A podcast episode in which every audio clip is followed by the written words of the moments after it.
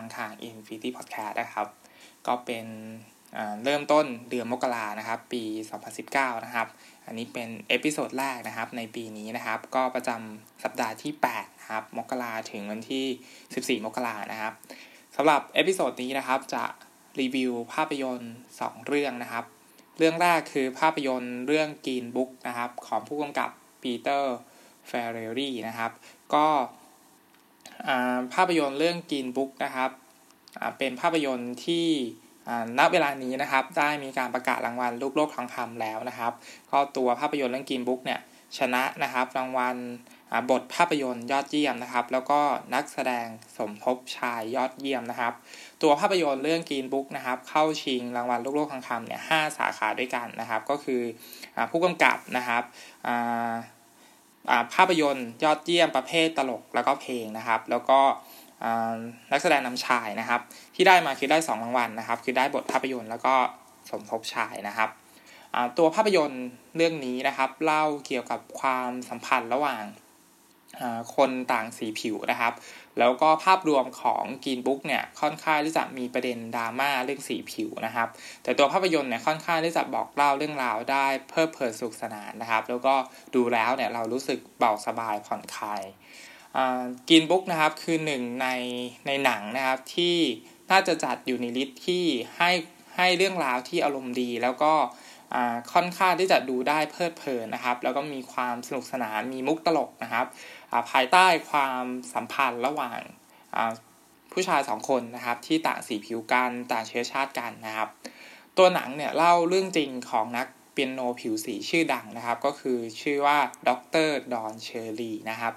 ตัวดรดอนเชอรีนะครับเป็นนักเปียโนชื่อดังมากๆนะครับ แล้วก็ตัวเขาเนี่ยค่อนข้างมีฐานะนะครับ แล้วก็เป็นนักเปียโนผิวสีนะครับ แสดงนำโดยมาเฮชาราอาลีนะครับ ก็ ตัวมาชาราอาลีเนี่ยได้นักแสดงสมทบชายยอดเยี่ยมลูกโลกทองคำไปนะครับ แล้วก็เป็นตัวเต็งในเวทีออสการ์ด้วยนะครับสำหรับนักแสดงท่านนี้นะครับ คือเขาเคยได้รางวัลออสการ์ตอนแสดงภาพยนตร์เรื่องอ่า Moonlight ใช่ไหมครับก็ตอนนั้นก็ได้นักแสดงสมทบชายยอดเยี่ยมเหมือนกันนะครับตัวดอน เชอร์ลีย์นะครับ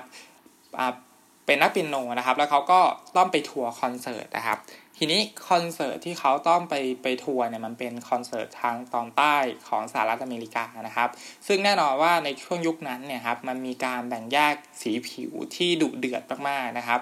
ทางตอนใต้ของสหรัฐอเมริกานะครับทำให้ตัวตัวดอนนะครับ ก็คือนักเป็นโนท่านนี้นะครับ จะต้อง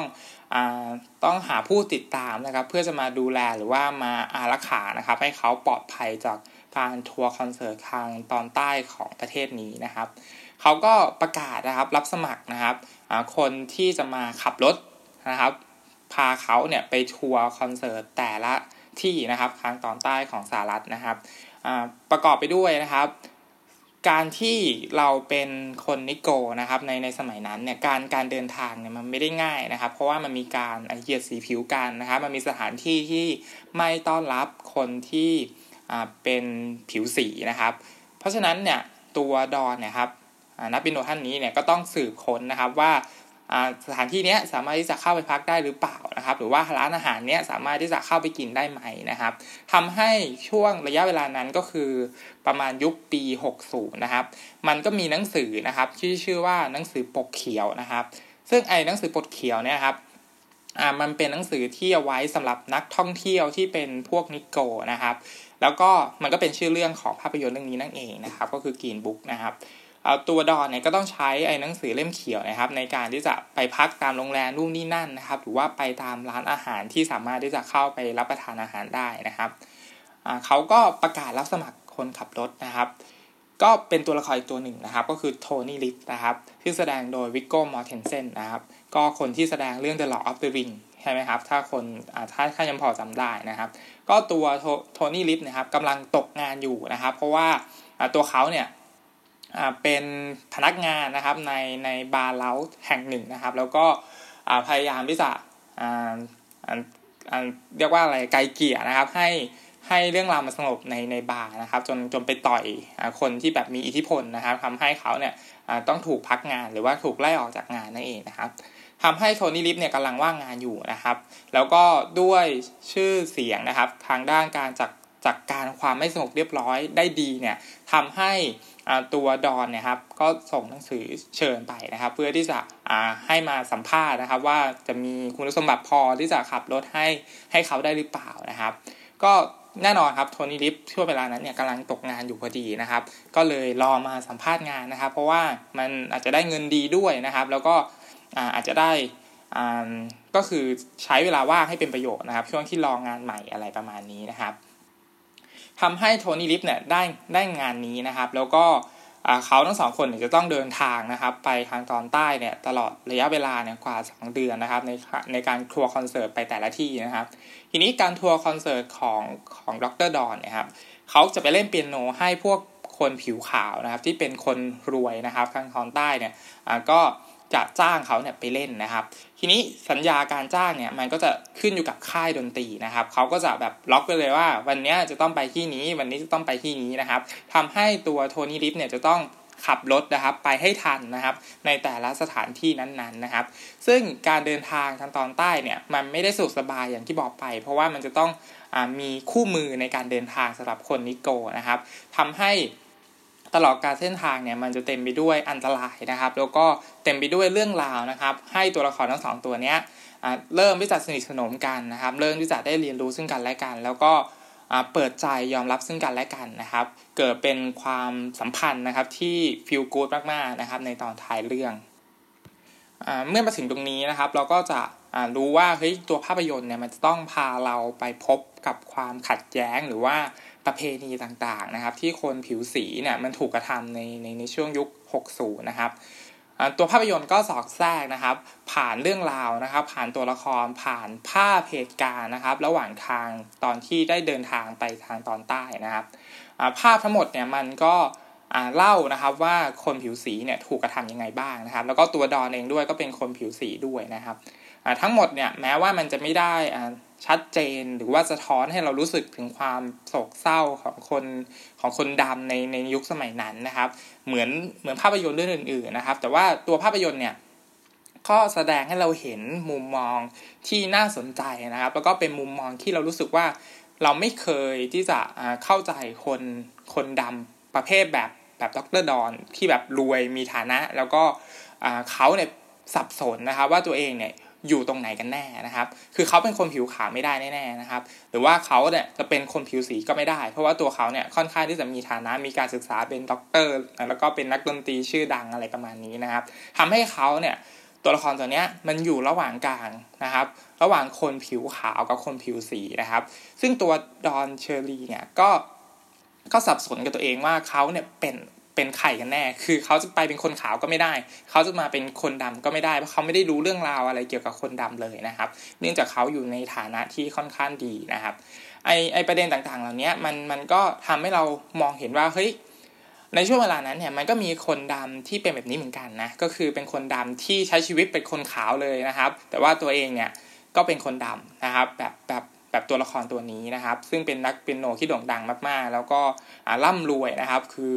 คือแทบที่จะเป็นคนขาวนั่นแหละนะครับ แต่ว่าตัวเขาก็เป็นเป็นผิวสีนั่นเองนะครับ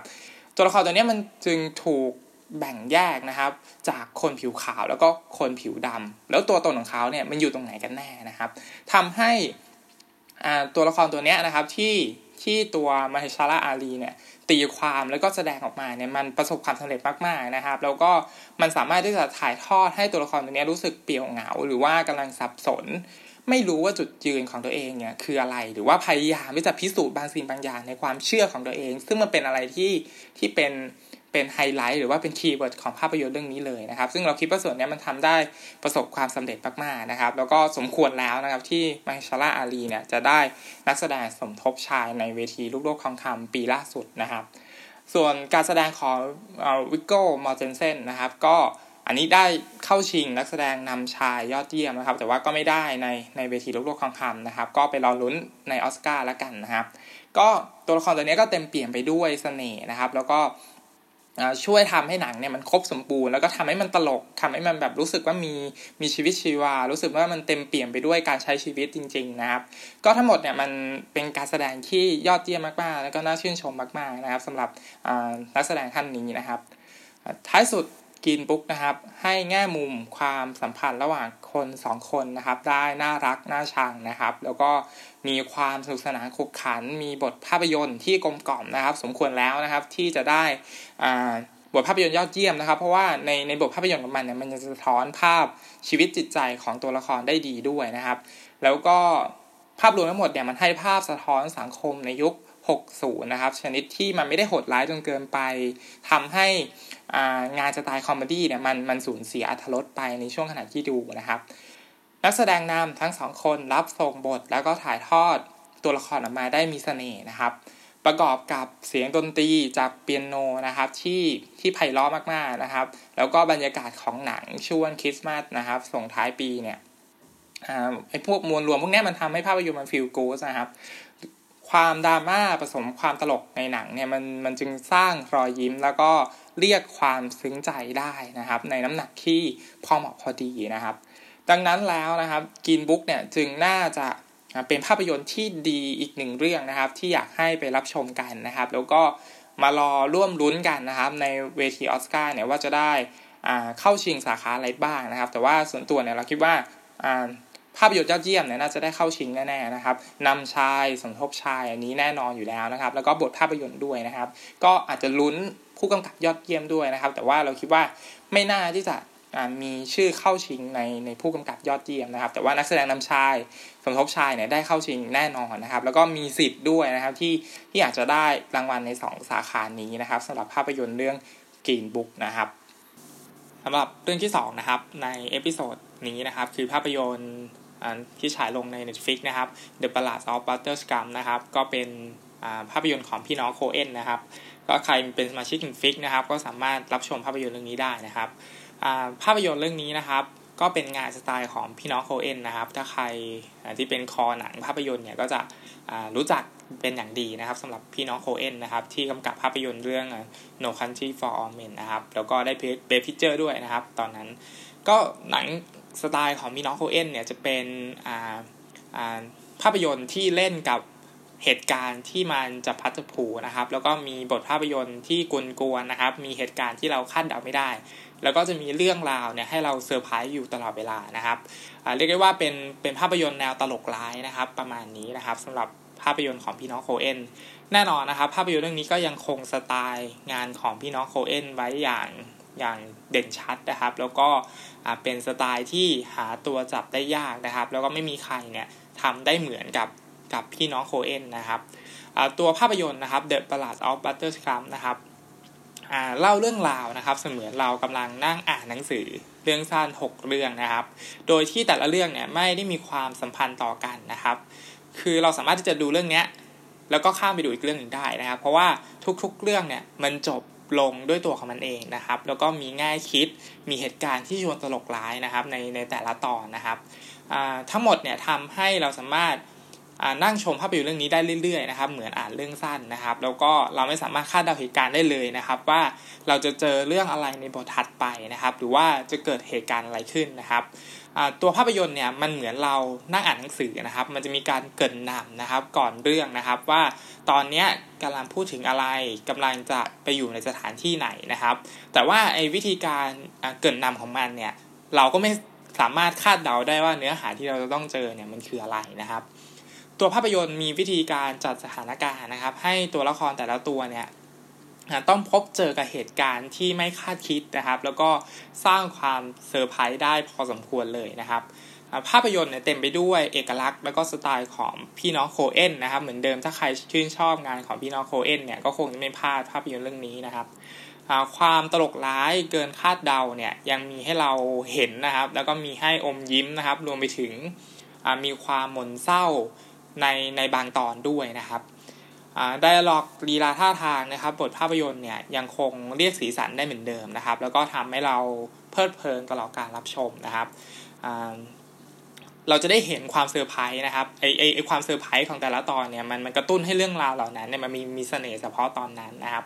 ทีนี้ถามว่าเรื่องสั้น6เรื่องเนี่ยมันมีเรื่องอะไรบ้างนะครับ เดี๋ยวฟอร์มจะเล่าให้ฟังคร่าวๆนะครับ ก็จะเล่าสั้นๆนะครับ ไม่ spoil เยอะนะครับ เพราะว่า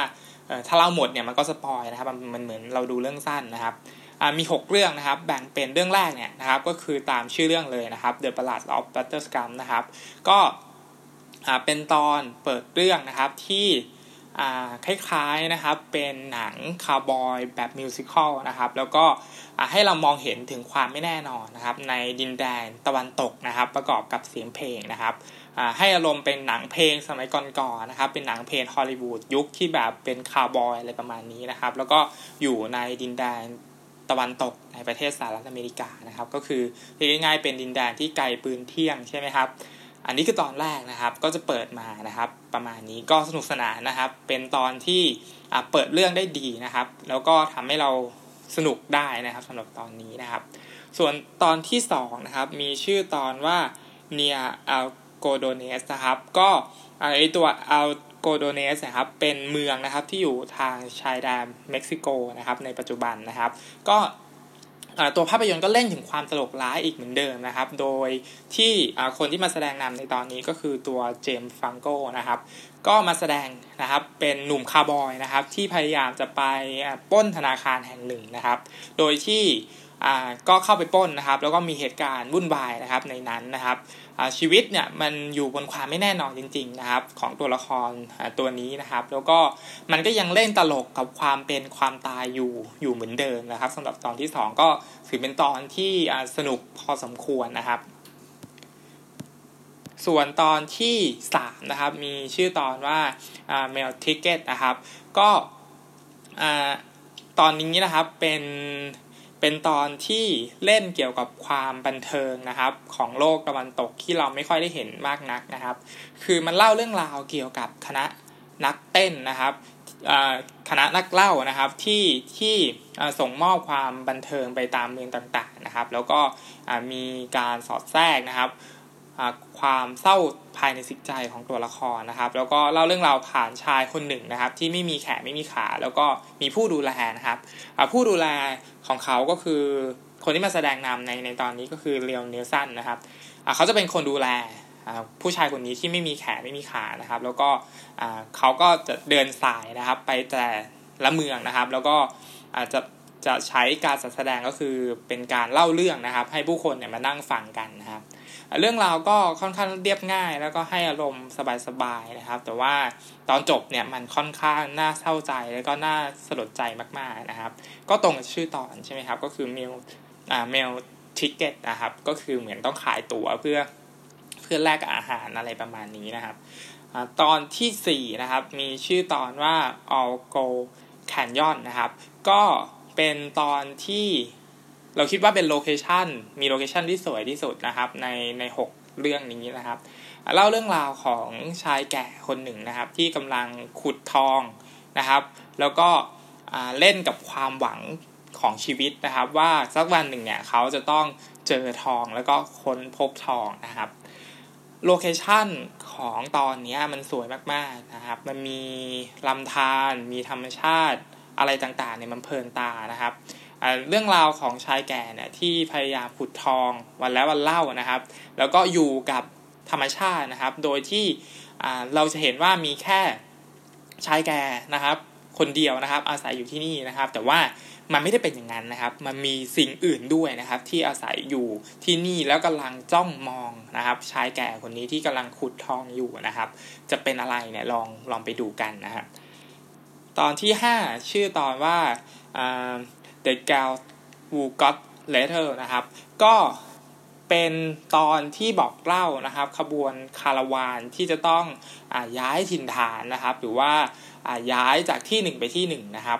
แน่นอนว่าสมัยก่อนเนี่ยมันจะมีการเคลื่อนขบวนคาราวานใช่ไหมครับไอขบวนคาราวานพวกนี้มันจะต้องเผชิญกับอันตรายนะครับ ก็คืออต้องต่อสู้กับชนเผ่าอินเดียแดงใช่ไหมที่เป็นชนเผ่าฟื้นเมืองในแต่ละ แต่แต่ละถิ่นนั้นนะครับ แล้วก็อาจจะมีอันตรายจากสัตว์ร้ายนะครับ มีโรคร้ายโรคระบาดนะครับ ที่มันนำพามาทำให้คาราวานเนี่ยอาจจะต้องหยุดชะงักไปนะครับ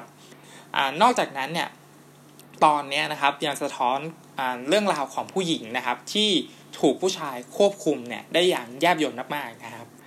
ส่วนตอนสุดท้ายชื่อตอนว่า The Mortal Remains นะครับ ก็ เป็นตอนสุดท้ายที่ไม่รู้ว่ามันจะไปจบที่ตรงไหนนะครับ แล้วก็เป็นตอนที่จะต้องตีความในไดอะล็อก หรือบทสนทนาที่ตัวละครพูดกันเนี่ยเยอะที่สุดนะครับอตอนนี้จำกัดความไม่ง่ายคือมันจะเล่าเกี่ยวกับความตายของมนุษย์นะครับ ว่าคืออะไรกันแน่นะครับ โดยที่ตัวละครเนี่ยจะมานั่งรวมอยู่ด้วยกันในรถม้านะครับ ที่กำลังเคลื่อนที่ ไปที่ใดที่หนึ่งนะครับ ซึ่งเราก็ไม่ทราบนะครับ แล้วก็พูดคุยกันนะครับ เกี่ยวกับเรื่องราวของความตายนะครับ ว่ามันคืออะไรกันแน่ก็เป็นตอนที่ปิดนะครับภาพยนตร์เรื่องนี้นะครับ แล้วก็เป็นตอนที่จะต้องตีความเยอะอยู่พอสมควรนะครับ ท้ายสุดนะครับ The Ballad of Butter Scrum นะครับของพี่น้องโคเอนเนี่ยนะครับก็คงจะทำมาเพื่อคารวะชีวิตของผู้คนในดินแดนตะวันตก ผ่านเรื่องราว 6 เรื่องนะครับ ให้เรามองเห็นภาพที่มันกว้างขึ้นของผู้คนในยุคสมัยนั้น ว่าพวกเขาเนี่ยต้องพบเจออะไรบ้าง ตัวภาพยนตร์ก็แฝงไปด้วยลูกเล่นต่างๆนะครับตามสไตล์พี่น้องโคเอนมีวิธีการนำเสนอจนไปถึงงานภาพองค์ประกอบต่างๆเนี่ยชวนน่าติดตามแล้วก็ทำให้เราร่วมสนุกได้ บทภาพยนตร์ยังคงอัดแน่นนะครับ แล้วก็สะท้อนมุมมองได้อย่างแยบยลในเช่นเคยนะครับ ทำให้ภาพของดินแดนที่ป่าเถื่อนใช่ไหมในในดินแดนตะวันตกนะครับ ที่แบบไม่ค่อยน่าพิสมัยเนี่ยมันมันชวนมีเรื่องราวให้เราเคลิบเคลิ้มไปได้ แล้วก็เป็นผลงานที่คุณภาพอีกหนึ่งเรื่องนะครับ ของพี่น้องโคเอนนะครับสำหรับใครที่เป็นสมาชิก Netflix นะครับ ก็สามารถดูได้เลยนะครับ เรื่องนี้นะครับ The Ballad of Buster Scruggs นะครับ ปิดท้ายรายการนะครับ episode นี้ด้วย งานประกาศรางวัลลูกโลกทองคำนะครับ ครั้งที่ 76 นะครับ ก็ประกาศไปเมื่อวานนี้นะครับ วันที่ 7 มกรานะครับ 2019 นะครับ เริ่มต้นที่สาขาแรกนะครับ คือภาพยนตร์ยอดเยี่ยมประเภทดราม่านะครับเรื่องที่ได้คือ Bohemian Rhapsody นะครับ ก็ Bohemian Rhapsody เนี่ยเพิ่งคุยกันไปในวิจารณ์ในวิจารณ์นะครับ ว่ามันเล่าเรื่องราวเกี่ยวกับวงควีนนะครับ แล้วก็ สนุกมากๆนะครับสำหรับเรื่องนี้นะครับ คือใครชอบงานสไตล์แบบดูแล้วสนุกดูแล้วเพลิดเพลินเนี่ย Bohemian Rhapsody เนี่ยก็ก็ไปในทางนั้นนะครับ แต่ว่าก็เซอร์ไพรส์อยู่เหมือนกันนะครับ ที่ชนะประเภทดราม่านะครับ เพราะว่าตัว Bohemian Rhapsody เนี่ยน่าจะ ไปประกวดในในสายเพลงได้เลยนะครับ เพราะว่าโลกทองคำเนี่ยมันมีทำภาพยนตร์ยอดเยี่ยมประเภทดราม่าแล้วก็ภาพยนตร์ยอดเยี่ยมประเภทตลกหรือเพลงใช่ไหมครับBohemian Rhapsody เนี่ยมันคือวงควีนนะคือมันใช้ดนตรีในการเล่าเรื่องนะครับ แต่ว่ามันก็จัดไปอยู่ในประเภทดราม่าแล้วมันก็ชนะด้วยนะครับ ซึ่งอันนี้ก็เป็นอ่าเป็นเรื่องที่น่าเซอร์ไพรส์นะครับ เพราะว่า สาขาเนี้ยเราคิดว่า A Star Is Born เนี่ยน่าน่าที่จะได้นะครับประเภทดราม่าแต่ว่า A Star Is Born กับ Bohemian Rhapsody เนี่ยมันไม่น่าเข้าชิงในประเภทดราม่าอยู่แล้วเนาะมันน่าจะเป็นหนังหนังเข้าชิงในหนังเพลงใช่ไหมครับแต่ก็นั่นแหละมันก็ได้มาแล้วสำหรับ Bohemian Rhapsody นะครับก็ไปลุ้นต่อบนเวทีออสการ์นะครับสาขาที่ 2 คือภาพยนตร์ยอดเยี่ยมประเภทตลกหรือเพลงนะครับ ก็คือภาพยนตร์เรื่อง Green Book นะครับอ่าก็เพิ่งรีวิวให้ท่านผู้ฟังได้ฟังไปนะครับในใน episode นี้นะครับ ก็ Green Book นะครับเล่าเรื่องราวเกี่ยวกับชายสองคนผิวสีใช่ไหมพูดไปแล้วนะครับ ก็ตอนนี้หนังกำลังเข้าอยู่ในประเทศไทยนะครับ สามารถไปรับชมได้เลยนะครับ แล้วก็ Green Book เนี่ยได้มา 3 รางวัลด้วยกันนะครับสนุกมากๆนะครับ แล้วก็เป็นหนังที่ฟิลกู๊ดนะครับมีความกลมกล่อมนะครับ ในมุกตลกมีวิธีการเล่าเรื่องที่ผ่อนคลายนะครับ สามารถรับชมได้แบบพาทั้งครอบครัวไปรับชมได้เลยนะครับสำหรับภาพยนตร์เรื่องกินบุ๊ก รางวัลต่อมานะครับ คือนักแสดงนำชายยอดเยี่ยมประเภทดราม่านะครับ ก็คือตัวเลมี่มาริกครับ ก็เป็นนักแสดงที่แสดงนำใน Bohemian Rhapsody นะครับ ซึ่งแสดงได้ดีมากๆนะครับฟอร์มเคยพูดไปแล้วใน MDC นะครับ ตอนรีวิว Bohemian Rhapsody นะครับ ก็คืออถอดวิญญาณของเฟรดดี้ เมอร์คิวรีนะครับมามาอยู่ในร่างนี้เลยนะครับ ก็สมควรที่จะได้รางวัลนะครับ แล้วก็คิดว่าตัวนักแสดงนำนะครับรามี มาเล็กนะครับ แสดงคือคือสิ่งที่ดีที่สุดในภาพยนตร์เรื่องนี้เลยนะครับสาขาต่อมาคือนักแสดงนำหญิงยอดเยี่ยมประเภทดราม่านะครับนักแสดงที่ได้ก็คือเกนโคนะครับจากภาพยนตร์เรื่อง The Wife นะครับ ก็เออไว้ในฟอร์มไปดูมาแล้ว แต่ไม่ได้มารีวิวนะครับ เพราะว่าช่วงนั้นเนี่ยไปดูก่อนปีใหม่นะครับ ไม่ไม่มีเวลามารีวิวนะครับ ก็เป็นเรื่องราวเล่าคร่าวๆนะครับ คือเป็นเรื่องราวของคู่สามีภรรยานะครับ ที่แก่ตัวลงแล้วนะครับ โดยที่ตัวสามีเนี่ย เป็นนักเขียนนิยายนะครับ นักเขียนวรรณกรรม แล้วก็ได้รางวัลโนเบลนะครับ แต่ว่าเบื้องหลังนะครับของการได้รางวัลโนเบลเนี่ยมันมีที่มานะครับจะเป็นยังไงเนี่ยนองไปรับชมกันนะครับ ซึ่งมันคาดเดาได้ง่ายมากๆนะครับว่าเบื้องหลังการที่ตัวสามีของเขาเนี่ยได้รางวัลโนเบลเนี่ยมันเพราะใครกันแน่นะครับ ซึ่งตัวเกนโคเนี่ยแสดงได้สุดยอดมากๆนะครับ แล้วก็ทุก วินาทีนะครับที่ที่แสดงในภาพยนตร์เรื่องนี้เนี่ยพร้อมที่จะปลดปล่อยนะครับ พลังงานบางอย่างนะครับ ที่แบบอยู่ในใจที่ฝังลึกอยู่มาเป็นระยะเวลานานแล้วของตัวละครตัวนี้เนี่ยระเบิดนะครับให้พวกเราได้รับชมกันนะครับ ก็สมควรที่จะได้แล้วนะครับ คือสาขาเนี้ยเลดี้กาก้าได้เข้าชิงด้วยนะครับ นักแสดงนำหญิงประเภทดราม่านะครับ แต่ว่าก็แพ้ให้กับคุณป้าเกนโคไปนะครับ สาขาต่อมานักแสดงนำหญิงยอดเยี่ยมประเภท ตลกนะครับหรือเพลงได้แก่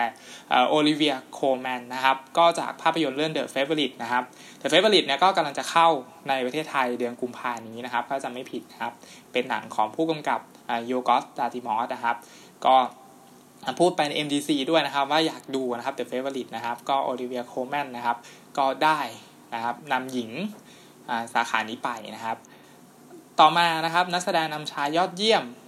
ประเภทตลกหรือเพลงนะครับ ได้แก่ Christian Bale นะครับ จากภาพยนตร์เรื่อง The Fight อันนี้เอ้ยภาพยนตร์เรื่อง Fight นะครับ ไม่รู้ว่าจะเข้าฉายในไทยหรือเปล่านะครับ ไม่เห็นโปรแกรมเลยนะครับ แต่ว่ามี Christian Bale แล้วก็ได้รางวัลนำชายด้วยก็น่าจะได้ดูกันนะ คิดว่านะครับ สาขาต่อมานักแสดงสมทบชายยอดเยี่ยม คือ Mahershala Ali นะครับจากภาพยนตร์เรื่อง Green Book อันนี้ก็เล่าให้ฟังแล้วใน episode นี้นะครับ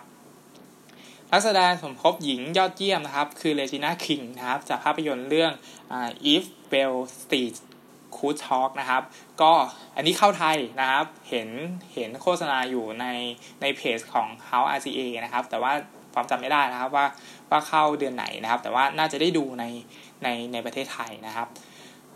ผู้กำกับยอดเยี่ยมนะครับ คืออัลฟอนโซ ครัวหลองนะครับ ก็ จากภาพยนตร์เรื่องโลมานั่นเองนะครับโลมาอันนี้จริงๆ ติดลิสต์อยู่ในวิจารณ์ในวิจารณ์นะครับ แต่ว่าลืมพูดนะครับ ก็ตอนตอน episode อะไรนะตอนที่พูดเรื่องเดาใช่ไหมเราเรามีพูดถึงถึง Netflix ก่อนหน้านั้นนะครับ แล้วก็มี Roma แล้วก็อาจจะเอา Roma มาพูดในในตอนจัด list หนังครึ่งปีหลังนะครับ แต่ว่าลืม Roma นะครับ ก็ดีนะครับ Roma ลองดูนะครับ ใครเป็นสมาชิก Netflix นะครับ สาขาต่อมาบทภาพยนตร์ยอดเยี่ยมนะครับ ก็คือ Green Book นั่นเองนะครับ อันนี้ก็เป็นตัวเต็งบนเวทีออสการ์ด้วยนะครับ แล้วก็ถ้าดูจากสาขาแล้วเนี่ยหนังที่ได้บทภาพยนตร์ยอดเยี่ยมนะครับ ส่วนมากนะครับจะได้หนังภาพยนตร์ยอดเยี่ยมในปีนั้นด้วยนะครับ ก็มารอลุ้น Green Book นะครับว่าว่าจะไปถึงรางวัลใหญ่นะครับ บนเวทีออสการ์หรือเปล่านะครับ สาขาต่อมาภาพยนตร์แอนิเมชันยอดเยี่ยมนะครับ คือภาพยนตร์เรื่อง Spider-Man Into the Spider-Verse นะครับ ก็กำลังเข้าอยู่ใช่ไหมเพื่อรหัสนี้เข้าแล้วใช่ไหมครับ Spider-Man นะครับ แต่ว่ามันมีรอบฉายพิเศษเนาะอันนี้ก็อยากดูนะครับ ฟอร์มยังไม่ได้ดูเลยนะครับ ก็ได้สาขาแอนิเมชันไปนะครับ ชนะ The Incredible ภาค 2 ใช่ไหมครับ ก็ก็ถือว่าเป็นอะไรที่เซอร์ไพรส์อยู่เหมือนกันนะครับสำหรับ Spider-Man ในเวอร์ชันแอนิเมชันนะครับ สาขาต่อมาภาพยนตร์ภาษาต่างประเทศยอดเยี่ยมนะครับ จะเป็นเรื่องไหนไปไม่ได้นะครับ นอกจากRoma นั่นเองนะครับ ก็ได้รางวัลนี้ไป แล้วก็น่าจะได้บนเวทีออสการ์ด้วยนะครับสำหรับ Roma ดนตรีประกอบยอดเยี่ยมนะครับ First Man นะครับ ได้ไปก็ Neil Armstrong นะ First Man และ Ryan Gosling นะครับ Damien Chazelle ฟอร์มพูดเป็นใน list หนังครึ่งปีหลังด้วยนะครับ First Man นะครับ ได้ดนตรีประกอบยอดเยี่ยมนะครับ เพลงประกอบยอดเยี่ยมนะครับ จะเป็นเพลงอะไรไม่ได้นะครับ นอกจาก Shallow นะครับ จาก A Star Is Born นั่นเองนะครับ ร้องโดยใครฮะ Lady Gaga ครับกับ Bradley Cooper เนาะก็ไม่ได้ดูสดนะครับ แต่คิดว่า Lady Gaga น่าจะร้องเพลงนี้ในงานนะครับ มีหรือเปล่าไม่รู้ไม่แน่ใจนะครับ แต่ว่าเวทีออสการ์เนี่ยมีแน่นอนนะเพลงนี้ เพราะว่างานประกาศรางวัลออสการ์เนี่ยมันจะเอาเพลงทุกเพลงนะครับที่ได้เข้าชิงเนี่ยมาแสดงสดบนเวทีนะครับ เพราะฉะนั้นเราก็จะได้ฟังเสียง Lady Gaga อีกครั้งหนึ่งนะครับ บนเวทีออสการ์นะครับ แล้วก็ น่าจะได้รางวัลเนาะเพราะสำหรับเพลงนี้นะครับ ถ้าใครเคยได้ฟังแล้วนะครับ เพราะว่ามันมีเนื้อหาที่บาดลึกกินใจมากๆนะครับ แล้วก็สะท้อนตัวละครตัวแบร์รี่คูเปอร์เนี่ยได้ดีมากๆนะครับ ก็อันนี้เป็นเก็บตกนะครับงานประกาศรางวัลออสการ์แต่คิดว่าท่านผู้ฟังที่เป็นคอภาพยนตร์อยู่แล้วเนี่ยน่าจะจะรับรับทราบกันแล้วนะครับว่าภาพยนตร์เรื่องไหนได้สาขาอะไรบ้างนะครับ แล้วก็เรื่องไหนถูกใจบ้าง เรื่องไหนไม่ถูกใจบ้างเนี่ยคิดว่าน่าจะได้รับ ข้อมูลไปแล้วนะครับสำหรับงานประกาศลูกโลกทองคำครั้งที่ 76 นะครับ ก็สำหรับวันนี้ผมฟอร์มนะครับ ต้องขอจบรายการไว้เพียงเท่านี้นะครับ ขอให้รับชมภาพยนตร์อย่างมีความสุขนะครับ แล้วพบกันใหม่ใน episode หน้านะครับสำหรับวันนี้ สวัสดีครับ